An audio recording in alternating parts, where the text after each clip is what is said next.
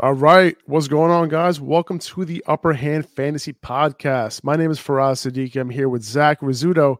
We're going to go over some week two buys and sells. Uh, you know, we, we're all getting the trade itch.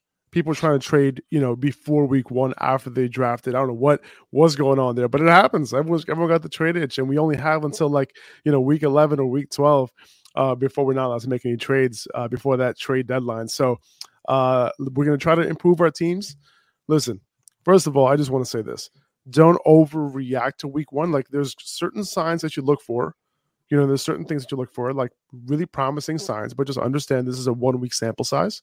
Um, so you know, any trade you make, any usage that you see, you know, you want to you hope that it continues if you liked what you saw, you know, but just keep in mind that any trade you make after week one is likely a little risky. Okay. Yeah um, you're kind of shooting for the moon when you trade after week one. All right. So just keep that in mind. All right. Um, now, there are a bunch of things that I've seen in week one that I'm like, you know what? If that continues, I want that on my team. But there's no guarantee yeah. that it does continue. Right. So we're going to get into it. We're going to talk about a bunch of guys. Now, I did put out an Instagram post earlier today, uh, you know, mentioning a bunch of guys, but we're going to talk about, uh, you know, a lot of a lot of players that uh, we're thinking about buying, we're thinking about selling. Um, there isn't a whole lot of news, you know, that we need to kind of cover. You know, I wouldn't expect Keenan Allen to play this week. He's playing, you know, the Chargers are playing on Thursday. Um, don't expect Keenan Allen to be in the lineup. He didn't practice on Tuesday. Uh, the only guy, you know, Mike Williams, he had a very bad day without yeah. Keenan Allen for most of the day. I would still still start Keenan uh, Mike Williams as a wide receiver too this week. We know what his ceiling is put him in your lineup. I, I think he should be fine. Uh, Josh Palmer uh, is an upside flex play. I think uh, Gerald Everett, somebody that a lot of people might have picked up off of waivers last night. Uh, I think you can put him in your lineup as well. Um, you know, and is there anybody else that that you think will will benefit from Keenan Allen uh, not playing? I, I think that about covers it. I don't think it's going to go that deep. You know, past maybe Josh Palmer. I think Gerald Everett is above Josh Palmer when it comes to Keenan Allen being out. But outside of that, no. Like DeAndre Carter, you know, he might he might have a similar type of performance as he did last week, but nothing that's going to be like you have to start him over somebody else. You probably have plenty of other players, you know, that you can start. That would be just as just as good, if not better. Yeah, exactly, exactly. Um, now we have a bunch of people here in the live, and we're already getting some trade questions. So right. before we get into our trade tradeaways and trade fours, Let's yeah. look at a couple questions. Okay. Marco here is asking, would you look to sell Michael Thomas? Now, Michael Thomas is not on our list to uh, trade away. Um, yeah. He did score two touchdowns, right? So this might look like an opportunity to sell high. However, he only played one less snap. Actually, no, he ran the same number of routes as Jarvis Landry in this game. Uh, mm-hmm. There were some reports coming into the game that he might be limited, but he wasn't. Uh, he did come off the field a little bit when they were running the ball but yeah. he basically dropped back as many times as any other wide receiver on the Saints. So uh, we're looking at a situation where Michael Thomas might be back, and yeah. um, he is. You already got. You already kind of know, unless he gets hurt again. You already kind of know that he has already surpassed his draft capital. Where you drafted him sixth, seventh round, he's right. already surpassed that at this point. Yeah, and I think, like you said, as long as he stays healthy, you know, Michael Thomas, I think that you know he's back if this was them, you know, the report came out. I don't know. I'm sure a bunch of you saw it where it was like, you know, Michael Thomas might be on a snap count 20, 30 snaps this game. And then he didn't, you know, he ran a bunch of routes he, just as much as any other Saints receiver. He looked good. Um, he looked very close. I don't want to say to what he was in 2019. You know, obviously it was just, it was a two touchdown performance on five catches. It, it was, it was good. But I think Michael Thomas showed you what you wanted to see if you're a Michael Thomas owner. And there's no reason to go try and sell him now because he just turned in a good week for you and he should continue to do that because Jameis Winston obviously has connection with him and he ran just as many routes. It's not like he's being underutilized. This is what you drafted Michael Thomas for and you got it. So there's no reason to now think, okay, I'll sell that high. No, you can benefit from this every week. The benefit, you will get this type of production every week as long as he's healthy. You can bet on that. And he's a really safe, I mean, wide receiver two, definitely can be wide receiver one if things keep going his way. Um, so there's no reason to sell in my mind, Michael Thomas. I'd keep him. Yeah, I, I, I totally agree with that. Um, looking to see if there's any other trade questions here in the comments. Uh, Seth, thanks for joining. What's going on? Uh, and, Marco, just wanted to, just wanted to let you know I appreciate we appreciate the questions. Um, let's see. Um, I see one other question from Patrick here. Would you trade Higgins or Jeudy for Aaron Jones? Um, this is an interesting question. Now, this is going to prelude uh, me from talking about Aaron Jones here because prelude is that a word? Um, because I do think that Aaron Jones is a buy. You know, coming off of Week One, you know, mm-hmm. it wasn't, you know, it wasn't great to see, you know, Aaron Jones only getting, I think it was only five, 10 opportunities, total opportunities in that game. And then right. AJ Dillon getting close. I think he got 14 or 15 opportunities, uh, you know, himself. So, you know, it wasn't great. It didn't look good for Aaron Jones. However, when you kind of look deeper into it, Aaron Jones, I think he ran a route on like close to 70% of dropbacks or 65% of dropbacks. Let me check on that real quick. Aaron Jones, let's see. I'm looking here. Oh, you know what? I'm looking at the wrong thing. Here we go. Aaron Jones ran around 67% of dropbacks uh, compared to 37% for AJ Dillon. That is a number that is indicative of some serious PPR potential. Okay.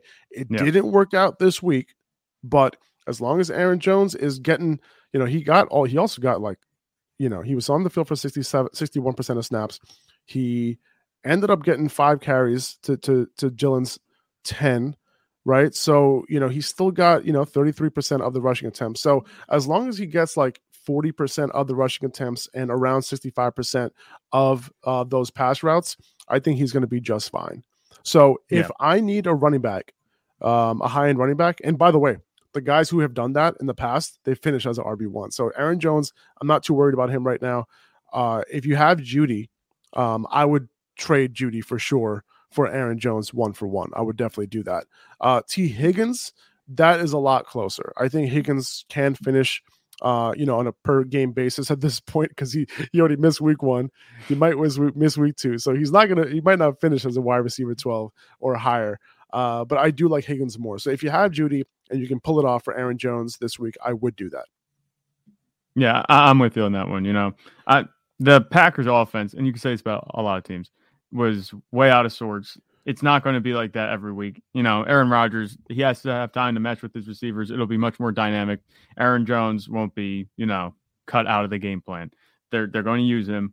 Uh, once once we start seeing the Packers offense gel a little bit and they start putting up some points, it'll be right back to what we expected Aaron Jones to be uh, alongside AJ Dillon. Um, I, would target Aaron Jones, especially if you get him for Jeudy. You know, I think Jeudy overproduced by yeah, and, I, and, and that's, and that's the point, right? Like now you can buy Aaron Jones a lot cheaper than his second round price tag, right? His right. early second round price tag. Like you know, if you if you didn't want to pay that, now you have an opportunity after week one, after what appears to be an AJ Dillon led backfield, not so much in the pass game. Okay. And and we why were we drafting Aaron Jones in the second round? Why was that his ADP?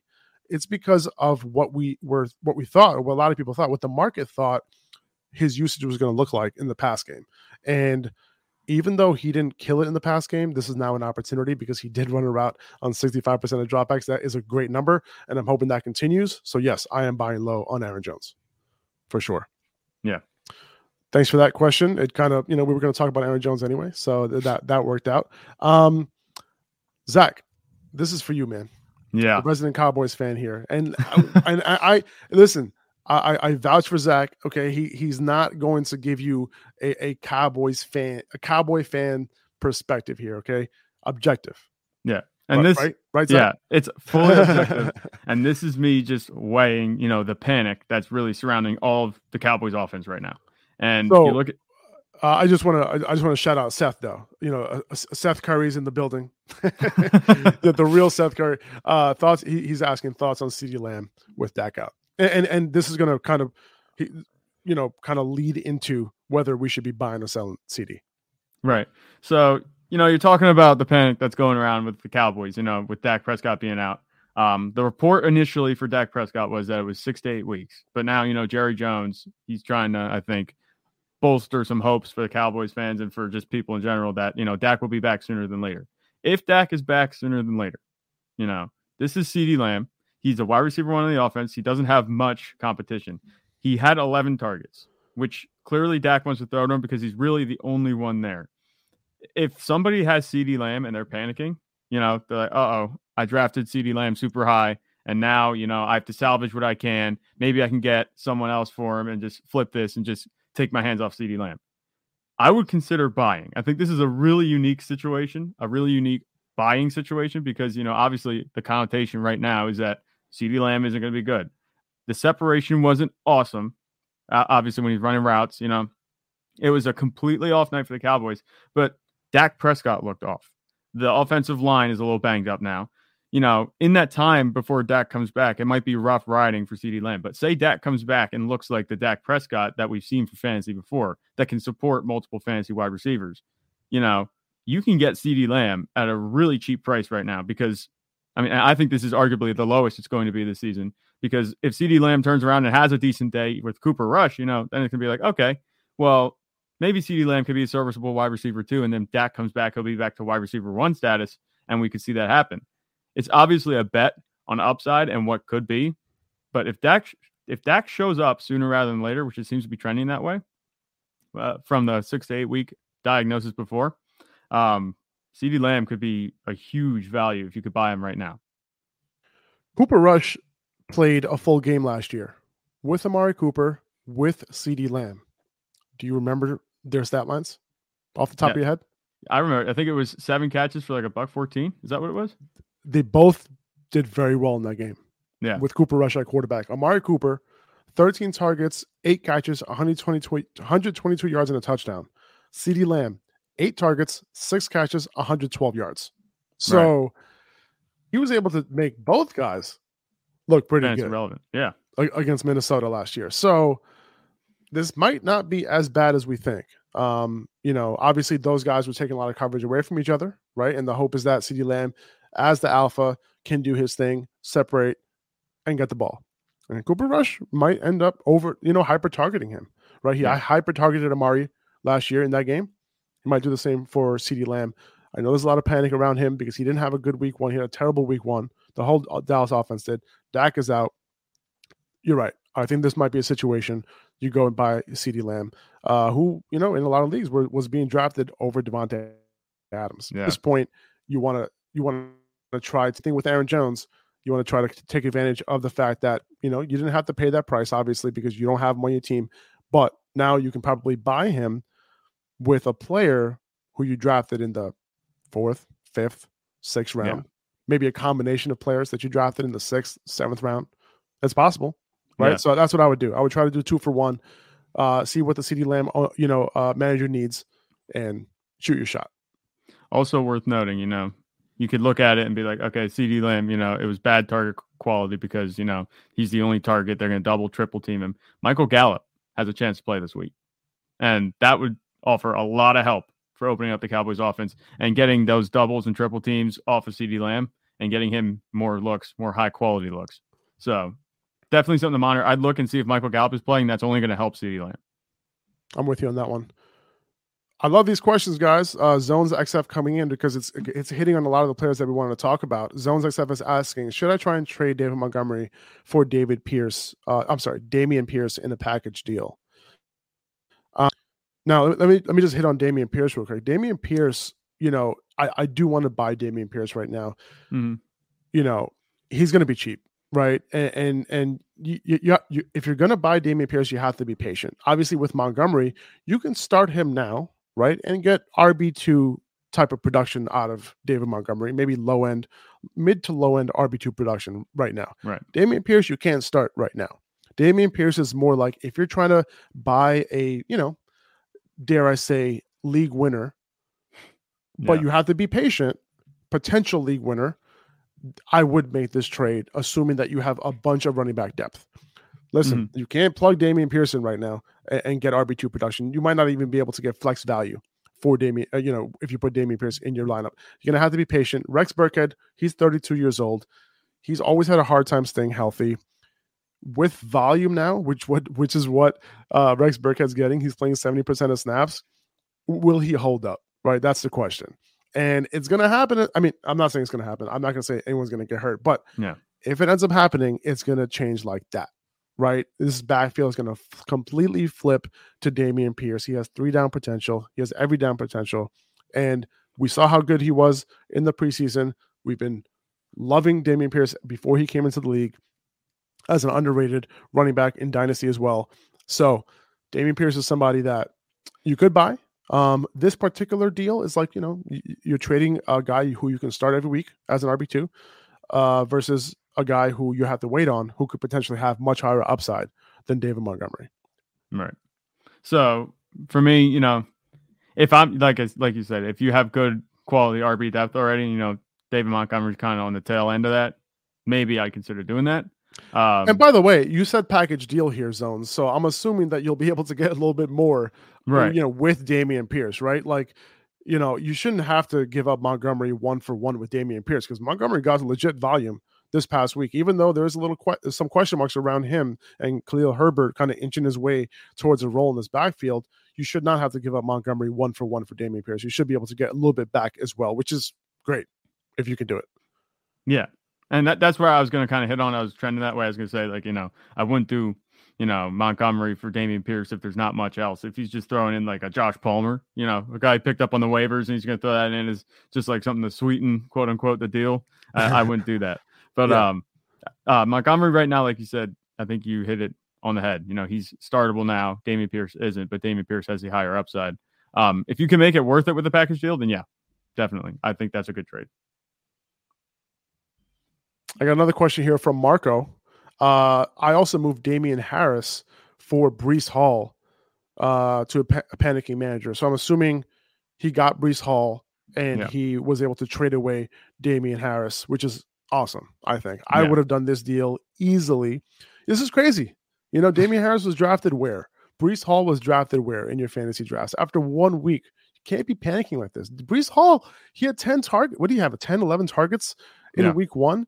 Uh, he was the primary, uh, you know, two minute back in this offense. So he's already like inching his way to a three down role here, right? Mm-hmm. Um, he already has a three down role. It's just that Michael Carter has a better three down role than him right now. Michael Carter had the goal line snaps. Breece Hall is like a goal line monster, right? Like he scored a lot of touchdowns in college. Like it's not going to continue to be Michael Carter, who's an undersized back. It's going to be Breece Hall at some point. Um, so this is exactly This is somebody that I am also looking to trade for. Okay. Right. Um, he, he's a guy that like could also be a potential league winner later down later down the line. I do expect, you know, I, I don't want to start Breece Hall like he's a PPR flex play with Joe Flacco at the helm because he's peppering his his his running backs with volume. I think they accounted for like 33, 34% of his targets. So yeah, yeah I, I'm okay grabbing Breece Hall here because Damien Harris, like, would you be comfortable starting him as a PPR flex right now? Maybe. No. You know, you know what's funny about Damien Harris? He ran more routes than Rhamondre Stevenson. Um, yeah. Ty Montgomery uh, was just placed on IR yesterday, so Rhamondre Stevenson can potentially have a much bigger role, uh, you know, in the pass game. But we'll see. Damien Harris ran more routes than Rhamondre Stevenson in this game. Um, so you know, I'm very curious to see what happens in week two. Who plays that role? Uh, on third downs uh, because they had like 10 or so 11 third downs and uh, Ty Montgomery played I think eight of them something like that. So yeah. so we'll see we'll see what happens in this game. Uh, but either way that's going to be a very important role um, and and one of these running backs is going to have an increase in value and I'm assuming it's going to be Rhamondre yeah and I think that trade you know just kind of cap that off. Steal if you ask me. Yeah it's a steal. It's a steal for sure. I mean I'm surprised. If I was if I was giving up Breece Hall I would ask for more in return um, yeah. But I mean, you kind of knew this going into the season, right? Like if you if you're, I mean, it depends when you drafted Breece. Honestly, like if you drafted him in June, July, you know, maybe even early August, you know, you might think that Breece Hall was just like the guy, right? Like mm-hmm. we thought that that could happen as well. Um, but you know, as August went on, you kind of realized like, well, you know, it's not realistic to think that Breece Hall was going to get an every down workload off the bat. You know, considering how they how these guys were used in camp and in preseason. Right. You know. Um I got another question here. I got offered Christian McCaffrey for Diggs. Straight up. I'd be getting Christian McCaffrey. should I accept? That is doing, a really tough one. You know, it depends on what the rest of your roster looks like. That's the problem with these questions. You know, people ask Diggs for CMC straight up, and it's easy to be like, oh, yeah, but it depends on what the rest of your roster looks like. In a vacuum, you know, I'm going for positional value. There's a lot of receivers that you can start and not a lot of CMCs. Um, CMC had a sort of slow opener. You know, he, he did score a touchdown, which was good, but I think that, you know, as they get in his offense a little bit more, he's going to be back to his old self. I think I would maybe pull the trigger on that if you're getting CMC. I, I think that would be something you could do because we know what CMC is. If he's healthy and he plays, you know, I think you're going to have a lot easier time trying to replace Stefon Diggs than you're going to have trying to replace a Christian McCaffrey. So I'll go. I'll go with Christian McCaffrey. I I agree with you. I mean, McCaffrey, he didn't. He only had 16 opportunities in this game, which is I think his lowest for a couple years now. But played 81% of snaps, he ran around on 73% of dropbacks, which is absolutely ridiculous. Um, and yeah, 23% target share still. So they didn't throw the ball a ton this game with more volume in the pass game moving forward.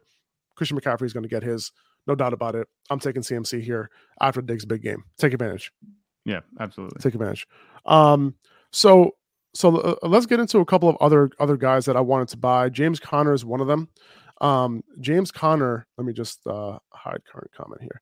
Uh, James Conner, you know, he had RB1 type of work in this game, RB1 type of usage. Um, it, you know, it was a complete, it was a really, really bad game by the Cardinals offense, right? It, you yeah. know, it was just a shit show. Uh, but 72% snap share for the game. And then, but he had 90% snap share in the first half and the game kind of got out of hand right in the fourth quarter and that's when you know benjamin started coming and you know taking some work away uh, but he's going to get plenty of goal line opportunities in, this year he ran a route on 68% of, of Kyler Murray's dropbacks, which we talked about with Aaron Jones being that elite level. James Conner is doing that again. Remember last year, he averaged five catches per game without Chase Edmonds. It's looking like something like that's going to continue this year. So he finished as a high end RB2 this week, but this is RB1 type of usage. So I would take advantage. And uh, some people might think creep in into his workload a little bit, but it really happened later in the game. So um, yeah. I'm buying James Conner and treating him like an RB1. Now, I'm with you on that 100%. And it goes back to, you know, this was just a terrible game, like you said, by the Cardinals offense. I don't expect them to be in this kind of situation every week at all. And, you know, James Conner, I just keep envisioning you know, him getting delivered pretty much to the goal line and picking up two touchdowns, you know, potentially every week if the offense is as advertised. Obviously, it's on it's it's down a few playmakers, so I think that's also contributing to it. Um Rondale Moore comes back, you know, that'll be good. And he's back to full health whenever he is. Uh DeAndre Hopkins will be back. You know, Kyler Murray was throwing to Greg Dortch. You know, you know this isn't going to be uh, a one. You know, they're not going to be throwing all the time the offense was undermanned going up against Patrick Mahomes, and the defense didn't do him any favors either. Game script was just completely against James Conner, and he still managed to finish as a high end RB two. So I was encouraged by that. He he got six looks in the passing game. He caught five of them. Um, he wasn't very efficient with it, but you know, it, it was just an off day for the Cardinals offense. I'm I'm buying James Conner, especially because people might be panicking on him. I don't know if they're panicking, but they might be like, okay, this is kind of you know, middle of the pack production that I thought I was getting a real steal in the third round. You know, maybe sell him while his price is still high. Um, I, I would be a buyer for him. Yeah. Um, and, and Josh is asking a, a, very important question. Are you worried about Conner staying healthy the, for the full season? I'm not worried about it, but this is the risk that you take with James Conner. Is there's no doubt about it. You can't sugarcoat it. You can't you know, there has been times in the past where like we've had serious issues with Conner staying healthy for the full season, especially with a bigger workload. Okay. So yeah. that is the risk that you are taking with James Conner. But for me personally, the usage is great. Um, he's looking good. Last year, you know, he didn't miss a ton of games, right? He was okay. So yeah, I'm taking the shot on James Conner still. Yeah, if if I'm trading for a player, I'm not really, you know, worrying about them getting injured. I, there's got to be yeah. something more that's attracting me to trading for them than that's going to it's not going to prevent me from thinking about from trading for them if there's a potential they'll get injured. Every player can get injured. If I'm trading for somebody, you know, I'm shooting for the upside. Yeah, I'm with you on that. Now, I want to talk about Antonio Gibson, man. Um, he you know, a lot of people are looking at Antonio Gibson what he did this past week as encouraging, you know, moving forward. Yeah. However, I would look to sell him. His role didn't change. Um, it's just that they were in a solid game script. Okay.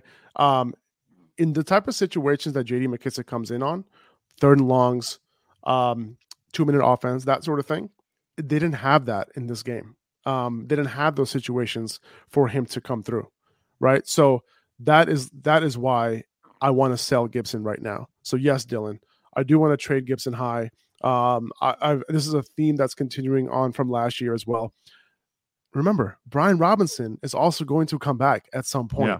Okay. And Brian Robinson is going to share the load on early downs. Okay. They didn't forget about him. They knew what they had in Antonio Gibson. They knew that he's he's very talented.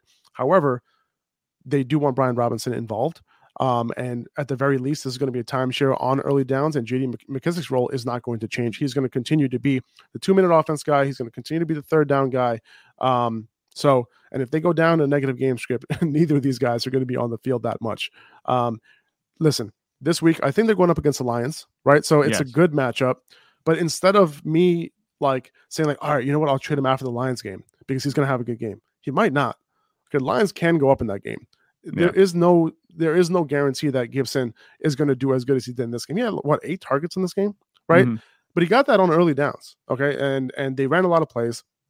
They ran a lot of pass plays in this game, but I don't think that it's going to be consistent. I don't think it's going to continue. Um, just like you know, this game was exactly what you want in week one for Antonio Gibson, so you can trade him away and potentially upgrade. So what I would do, I wouldn't necessarily trade Gibson one for one, but I would mm-hmm. take Gibson, maybe grab one of your wide receivers, right? Maybe you're, you're one of your wide receiver threes or something like that. Maybe I don't know, an Elijah Moore or like you know somebody solid, somebody good. Yeah, and then upgrade your your RB two spot or I'm assuming that's where he's starting for you. But I would upgrade that or upgrade your flex package deal two for one and and, and just upgrade that way. Um, and that way, you know, the whoever you whoever you're trading to, like they're, they're looking like, oh, I got some good value here, right? And upgrade, upgrade, upgrade, upgrade. I love to do these two for ones. Yeah. So what do you think? Um, I just put this trade mock trade together in my head right now. So you're yeah. talking about pa- packaging, you know, maybe a guy like Elijah Moore with Antonio Gibson and going after someone to upgrade your RB two. Would you be targeting like an Aaron Jones? I like, do that. You think you think that could work? To I mean, see, the, here's the thing, right? Like, I would not assume what could work and what couldn't. I'm going to yeah. try to shoot for the moon. Okay, mm-hmm. I don't think that is a disrespectful offer. I'll say that, right? Like, yeah, I if I got that offer, I'm not thinking like, "Are you kidding me?" No, no, I'm not doing that. I'm saying like, okay, I see what you're doing here. Uh, for me personally, I'll decline, but for a lot of people who are panicking on Aaron Jones, yeah, I, I'd, I'd make that move. Um, yeah. Listen, Elijah Moore could has a huge ceiling, right? Um, but this is a situation where you're trying to capitalize and upgrade, right? And mm-hmm. if you can kind of get something that's a sure thing, I, I, would I would do something like that. You know, there's a lot of different combinations that you can make. It all it all and I what and just a just a little bit of an of advice for trades. Look at the other team. Look at what they need. Yeah. Right? Don't just like send random trades to people because at the end of the day, like how is this trade benefiting them? It's like I get all I get these questions all the time, guys. Okay. And it's like, hey, like, who do you think I should trade? I want to trade this guy away. Who do you think I should trade for? It's like, I don't know. Like, I would look around you, like if you're trying to trade a running back, I would look around your league and see who needs running backs, right? And then mm-hmm. work that and work from there. Because you need to give value to the other team so that they can give you what you want. Right. It yeah. doesn't work the other way around where you're just like, hey, like this is a player I don't want I'm going to try to give them to you, even though you don't need that player. You know, right. like it has to work two ways. Um, and I think a lot of people are savvy with that type of uh, way of trading, but like don't just like you know throw trades into the ethos and expect them to work. It has to work both ways. Yeah, definitely. And also, if you if you really like a player, it's okay to overpay. There's nothing wrong with yeah. overpaying at all. I, I do it all the time. I, I some, sometimes you got to send an overwhelming offer for you to get the guy that you want. Mm-hmm. And that's not always a bad thing because then you know some of the guys that you send over might have value to begin with, and then they end up you know falling off maybe, and you still get the guy that you want. He's still doing well. You know that would work out pretty well. There's nothing, everything. This is just kind of my spiel on you know overpaying. It's an overpay at the time the trade happens. You know, Afterwards, it might not Yeah. be an overpay. It depends on how things play out. And that's why I, I agree. It's okay to overpay for guys that you want because if you see something going the way that you want it to and you end up winning that trade, you know, then good thing you did it. You might have seemed crazy to begin with. People might, you know, smoke you for it a little bit when you actually do the trade. But if it works out in your favor, you know, that's just that's just good play. Yeah, no, I, I'm- I'm with you on that. Now, I, I want to talk about Miles Sanders too. He had a solid fantasy day, right? Uh, his usage was okay.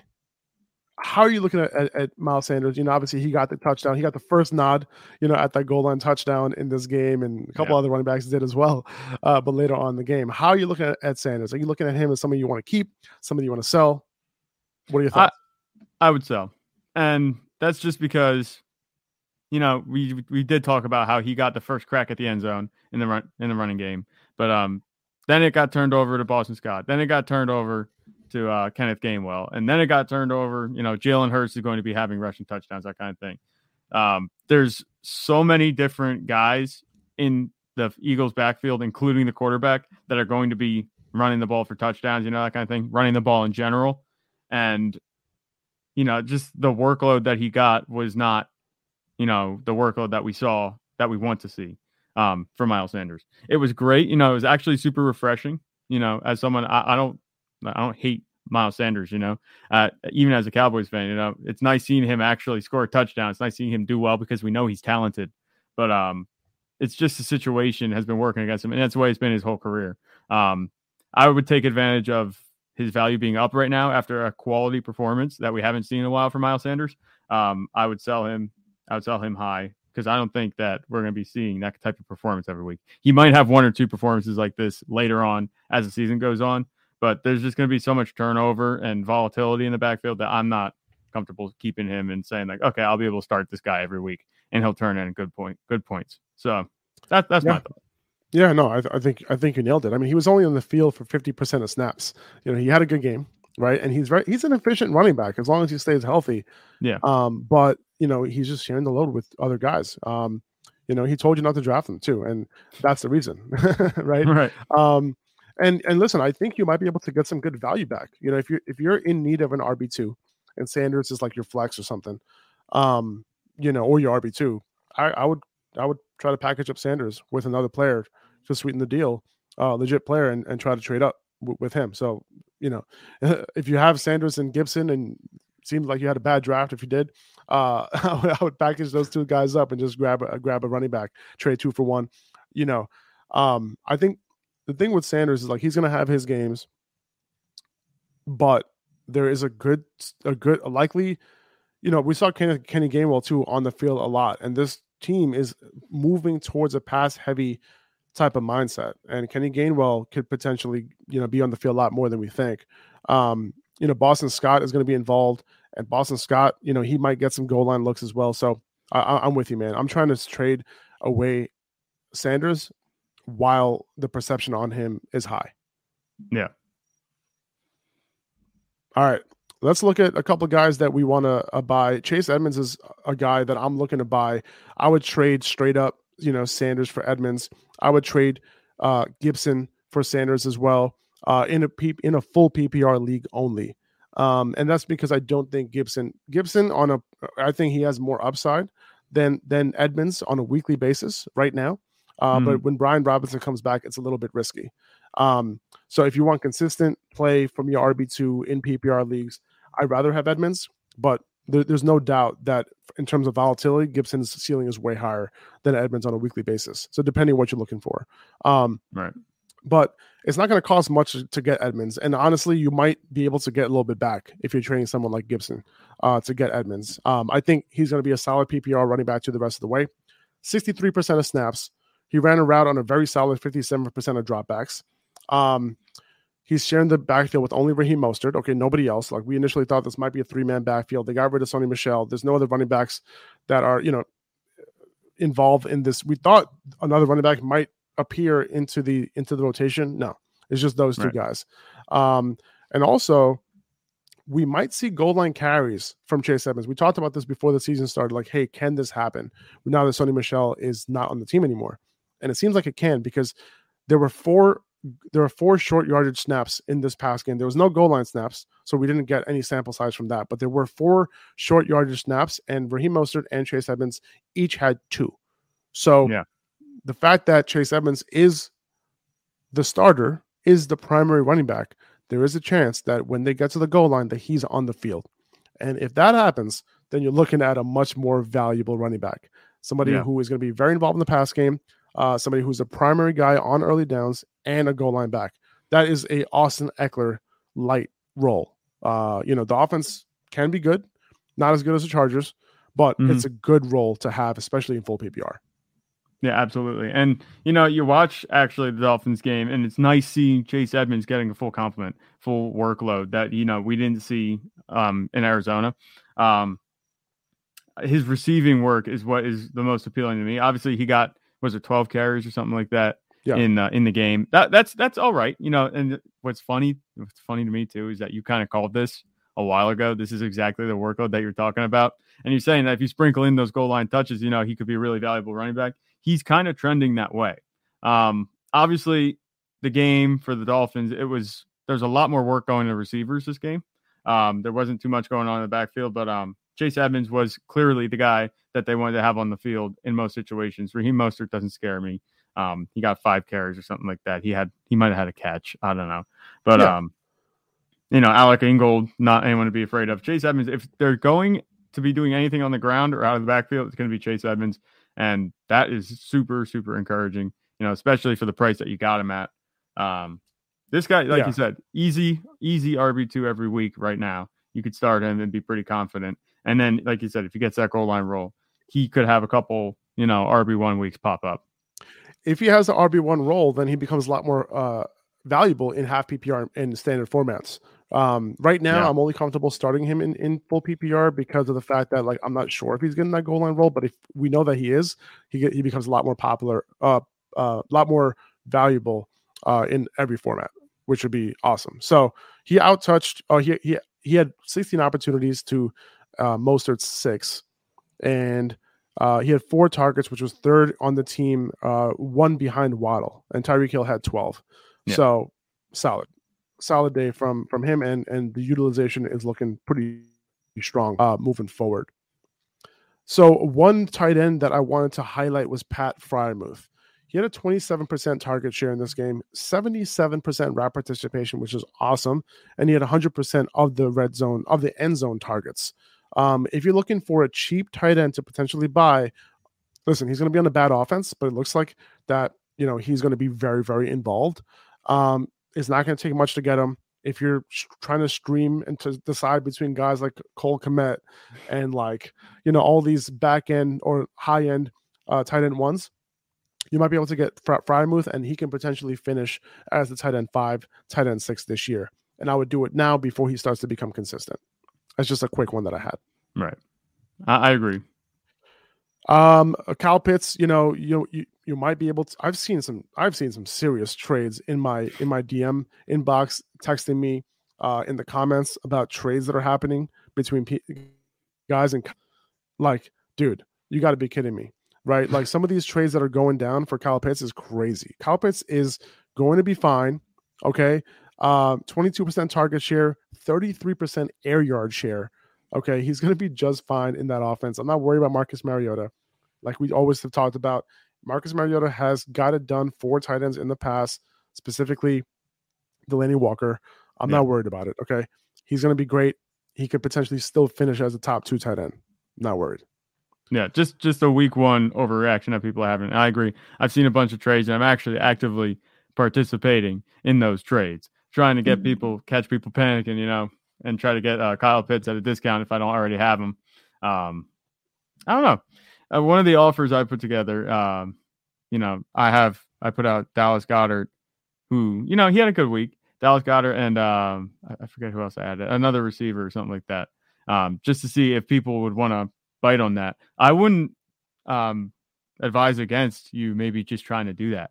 If you have Kyle Pitts owner who's kind of you know on the edge of their seat a bit and wondering if they should trade out of Kyle Pitts because it's looking like it was last year, you know, if you have a decent tight end and obviously lower caliber than Kyle Pitts, I would consider trying to pack it up and buy. One hundred percent. If I had Dalton Schultz, I'm buying Kyle Pitts. If I had Yeah. Dallas Goedert, I'm buying Kyle Pitts.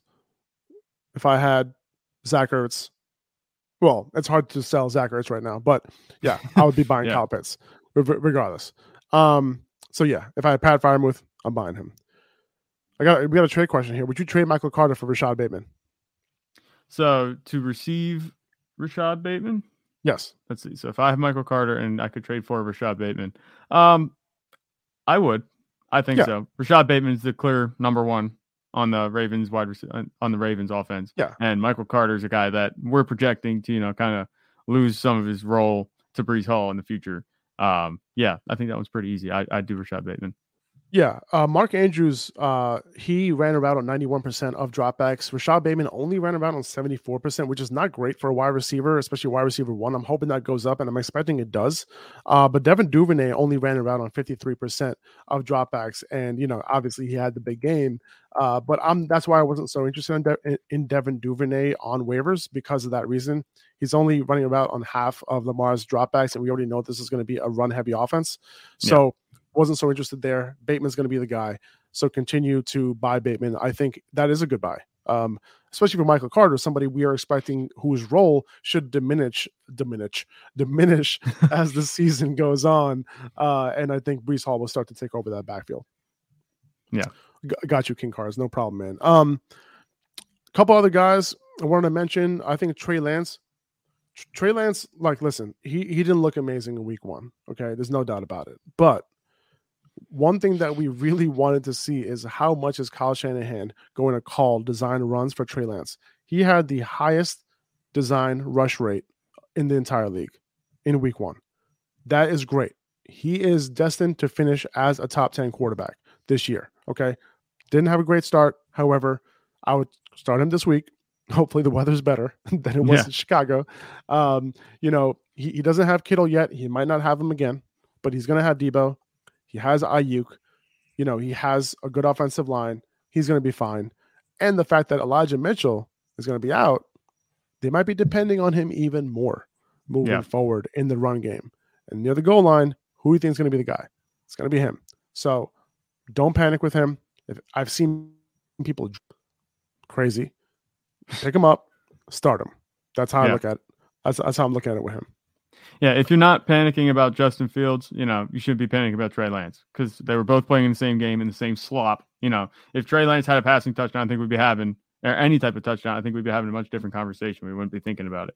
Um, you can't use this first week as a measuring stick, just like you said, like I've said about Justin Fields. The same goes for Trey Lance.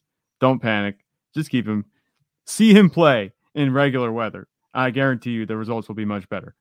just hold on. That's all you have to do. I'm with you. I'm with you. Um, a couple of higher end wide receivers that I would try and buy after bad weeks. Uh, number one is DJ Moore. Uh, DJ Moore, 23% target share, still solid. 32% air yard share, very solid. You know, he had a tough matchup. You know, Denzel Ward was on him a bunch of that game. Um, you know, Robbie Anderson obviously was able to do his thing.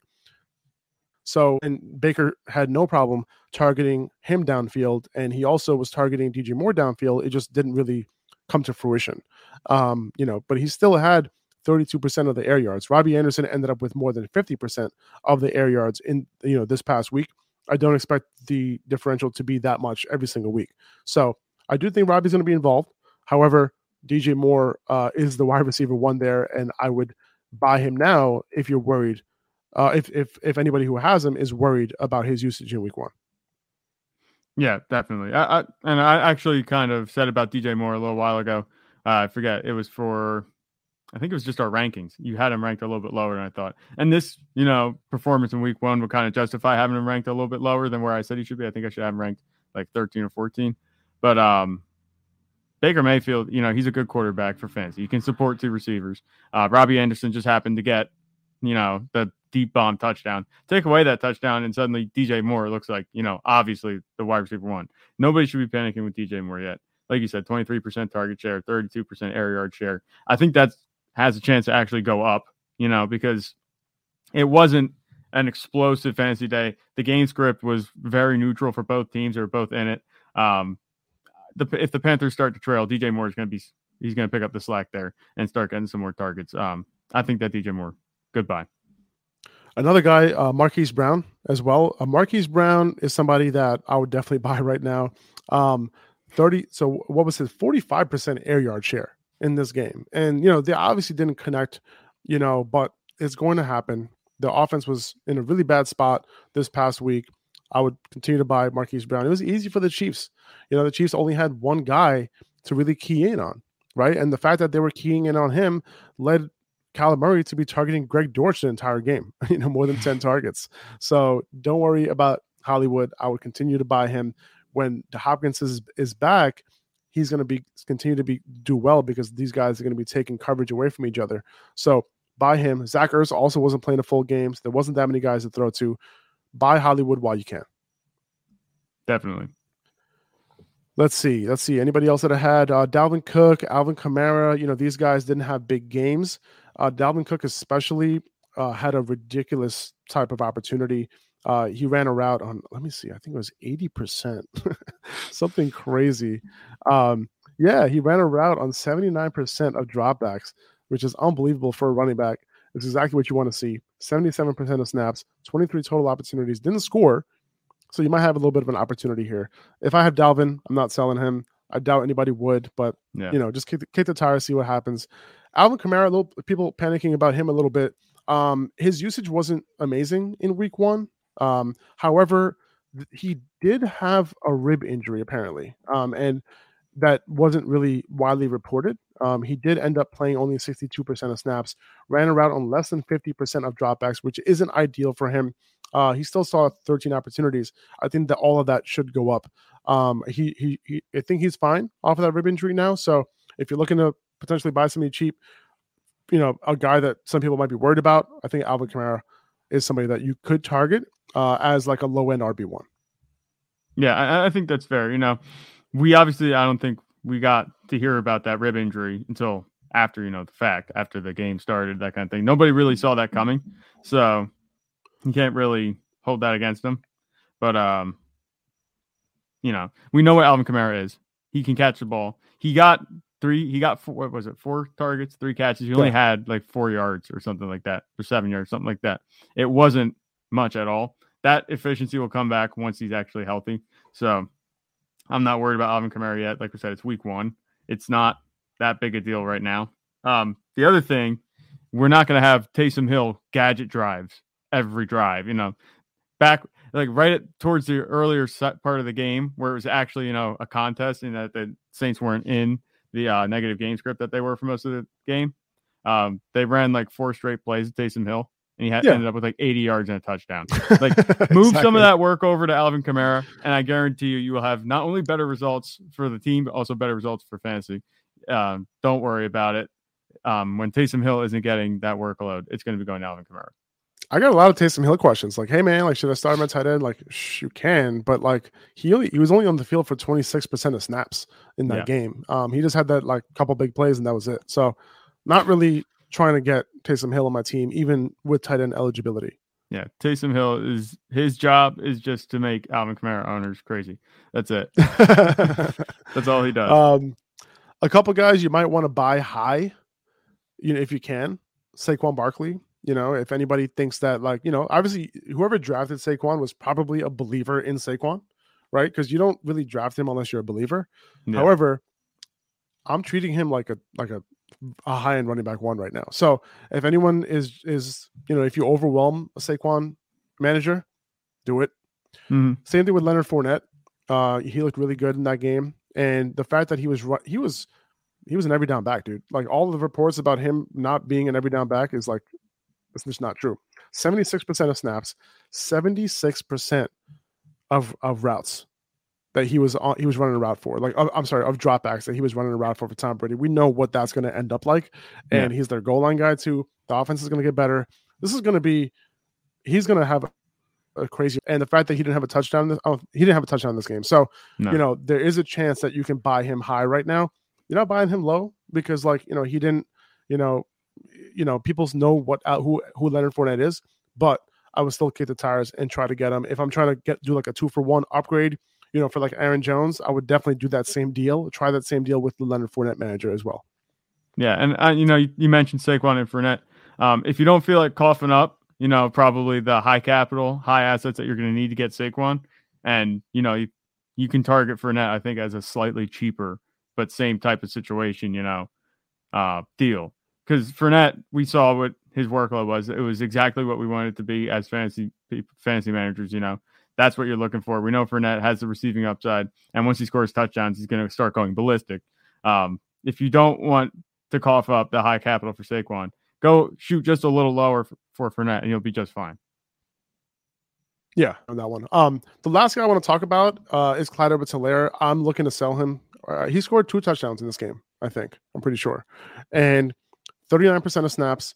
It would have been a little bit higher if the Chiefs, if, if it was a closer game, uh, because uh, Pacheco did come in the game, but he came in late in the yeah. game. He wasn't really involved a whole lot earlier. So, you know, I would say maybe Clyde Edwards would have hit like maybe 50% of snaps instead of 39.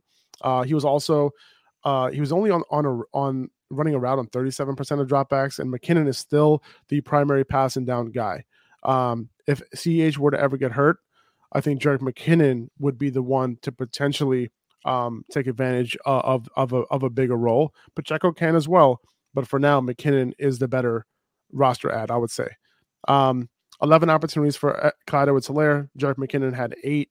Uh, Pacheco had 12, but you know, considering the fact that the game was over when he got most of his touches, um, you know, it doesn't really weigh in a whole lot for me. So Clyde Edwards-Helaire. If anyone's buying, I'm selling. Yeah. And this was a huge game for the Chiefs offense. And I'm not expecting everybody to be fantasy contributors like they were every week, even though this is, you know, Patrick Mahomes and the Chiefs are a very good team. But I'm looking for the every week fantasy contributors to be along the lines of Travis Kelce, Juju Smith Schuster, you know, Patrick Mahomes and those being the three main guys. Clyde Edwards-Helaire, I don't think he's going to have um, too many games quite like this where even when Isaiah Pacheco's getting like 12 carries and Jerick McKinnon's getting good um good volume for him to still score 22 points. I don't see that happening every week. have two touchdowns. Um, two touchdowns and only only 22 points. That's relatively touchdown dependent. And I'm not a big fan of that. Sell him high. I'm with you. Yeah. All right. Last one. This is the real last one. Najee Harris. Yeah. What are we doing with Najee Harris? Apparently, he's good to go. He's going to play this week or try to play this week. Are you? I listen. I would not. If I had Najee Harris right now, I'm doing everything I can to sell. Um, I already wasn't a huge fan of his upside coming into the year. Uh, the yeah. offense didn't look great. He didn't look great behind that offensive line. Just overall, you know, wasn't a great you know situation for him. He already had the Lisfranc injury in the preseason. He came back, he played on it, and he might have tweaked it a little bit. That's not good. What if he tweaks mm-hmm. it again? Right. Right. Yeah. And now he's out for the season or something. Right. That's not good, man. Um, and from what I'm reading, like the a bad tweak of that of that Lisfranc, of that foot injury can mean the entire season potentially. So I this week I'm going to start him. Okay, like I'll yeah. start him as maybe maybe not as like the RB one that you drafted him as, but maybe as an RB two, solid mm-hmm. RB two this week who's going to get a relatively large workload. Maybe who knows? Like maybe now they he play him. Count. Yeah. But now you know you start to bring in other other guys, right? And like you know, Najee Harris might not be that dude, so it's a little bit risky with Najee right now, and I'll I'll be looking to sell. Um, you know, if you have to put a little bit of a package together with him, because a lot of people are going to be hesitant. Mm-hmm. Um, now, when I put up the story about Najee Harris playing, I got a lot of replies in my DMs saying like, "Yeah, I knew it. He's fine." So like, there's a lot of confidence out there from a lot of people. So like, I would take advantage of those people who yeah. think that everything's fine, and maybe everything is fine. Mm-hmm. But the point is that you want to try to get like some compensation back here. That like, if you if Najee does end up being fine, that you'll be fine too because you you got some good pieces back. Yeah, and I think that he's kind of treading thin ice, um, especially dealing with the list like Lisfranc, like you said. Um, any bad tweak to that would be just horrific for his value. Um, if you could sell, I would. And we also have to mention, and what I saw, he was still inefficient, even with the volume that he did get. Um, he had the one touchdown that kind of salvaged his day. If he didn't get that touchdown, I think that we'd be having a very different conversation. We'd be like, what's wrong with Najee Harris? You know, obviously he got injured and, you know, he, I don't think he finished the day, but, um, yeah, there's a lot of volatility volatility suddenly around his name where I was preaching, you know, he's the safest asset, safest running back that you can get over the offseason. But um the Steelers offense is not that good. Um, even with the volume that Harris was getting, he was inefficient. Now he's treading thin ice with an injury. Um, you know, that's not a very rosy picture to kind of try and sell to somebody. But if you can get somebody who's yeah. like, like don't said, don't don't use that as a sales pitch. Yeah, yeah. Don't don't do your sales pitches. Yeah, he he might be out for the season if he does anything with his um, injury that he might have tweaked. Don't use that as a sales pitch. But um, you know, it's not a very rosy picture. But if you can kind of salvage that before if and before things go south, you know, take advantage of it. Yeah, and and and I want to just piggyback off what you said about him being safe. I, I I do think so. Let's say he had this type of game, but he did not have a foot injury. I would be looking to buy Najee Harris mm-hmm. because he had a crappy game, but we know that the volume, the crazy amount of volume and the opportunity is going to be there for Najee. It didn't work out in this game, and honestly, he had a couple games like this one last year but he yeah. ended up being just fine in PPR leagues, high floor type of player. Um, and he ended up finishing as RB1, RB7 or RB8 in points, fantasy points per game in PPR. So he was fine. And I would have been looking to buy him if he didn't have a foot injury, but he had the same type, type of stat line. But the foot injury is what is really, really, really making me worried here. Yeah. No, I hear you. And that's what I wasn't banking on. You know, he was fully yeah. healthy all last season. And, mm-hmm. you know, you can't bank on an injury happening or not happening. Uh, right. But I didn't anticipate this week one, and that kind of has me on edge. I hear you. I hear you. Um, I think that's it, man. That'll do it. Uh, we kept this under an hour. Nice job. Yeah. Uh, but if you guys have any more questions, we'll try to get to your, your questions on over on Instagram. Um, you can obviously hit hit up the Patreon as well. You'll get a guaranteed answer there with the with the highest tier in that package. Um, just you can you can text me your fancy questions and stuff. So hit hit me up, uh, and I'll see you guys over on Instagram. Um, and yeah, that's it. Me and Zach, that'll do it for, for this show. Appreciate you guys. Thank you so much for joining. Everyone in the chat and Gonzalo, appreciate your question about Najee. Everyone in the chat, thank you so much. Everyone watching live, thanks for coming through. Uh, and and we'll see you guys tomorrow. See ya.